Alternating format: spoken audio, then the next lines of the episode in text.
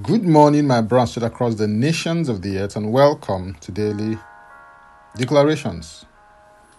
Our declaration for today from Ephesians 6 and verse 10, and it reads Finally, my brethren, be strong in the Lord and in the power of his might.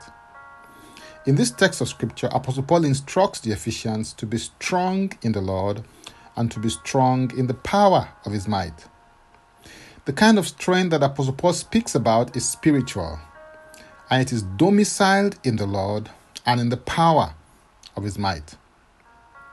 The reason that you need to be strong is because you have been conscripted into an ongoing spiritual warfare by your decision to follow, obey, or serve the Lord Jesus Christ. Although we know through the scriptures how the war ends, the battle still rages.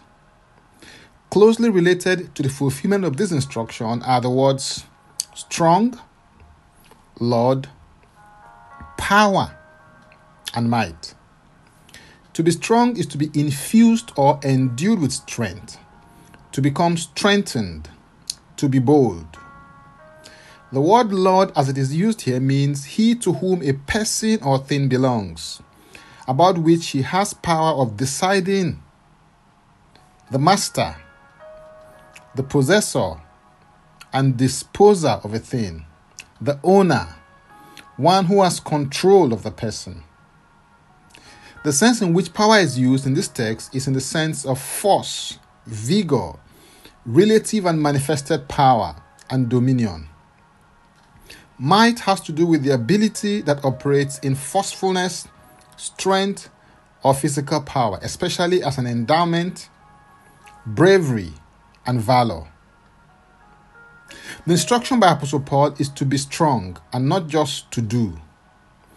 I believe that this is the case because your doing springs from your being. The instruction to be strong in the Lord and the power of His might is a heart posture that you must choose to accept and adopt in your life in order to experience the effects and benefits of that decision. This decision will cause you to become involved in some disciplines and practices that will cause its manifestation in your life. During the course of my spiritual journey and walk with the Lord, I've discovered that the following spiritual disciplines and practices will cause you to become strong in the Lord and in the power of His might. Number one, thinking the Word of God. Number two, asking believing, and expecting the Lord to give you revelation knowledge. Number three, praying in tongues and in the Spirit constantly, consistently, and continuously. Number four, maintaining the joy of the Lord. Number five, waiting on the Lord in intimacy and communion for guidance, direction, and leadership. Number six, practicing the combined spiritual disciplines of constant prayer and fasting. Number seven, practicing stillness and quietness before the Lord. And number eight, asking and walking in divine wisdom. You are a part of the army of the Lord. Take your place and your space. As you begin to imbibe them into your life and engage by practicing these spiritual disciplines, you will become a spiritual warrior and a strong battle axe in the hand of God. Hallelujah. If you're interested in receiving tremendous value from my other inspiring, insightful, and empowering sources, then subscribe on my Linktree account, Francis Ubeku. And Francis Ubeku is a single. Simply click the link and it will take you there. Now, let's take the declaration together, and I stand in agreement with you as we do that. Father, I thank you because you are the Lord of hosts. I receive grace to manifest fully as a spiritual warrior in line with your mandate and ordination for my life. I receive grace to endure every process in my formation and emergence.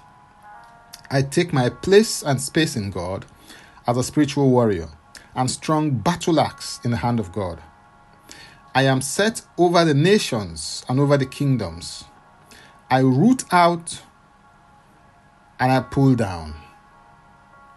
I destroy and I throw down.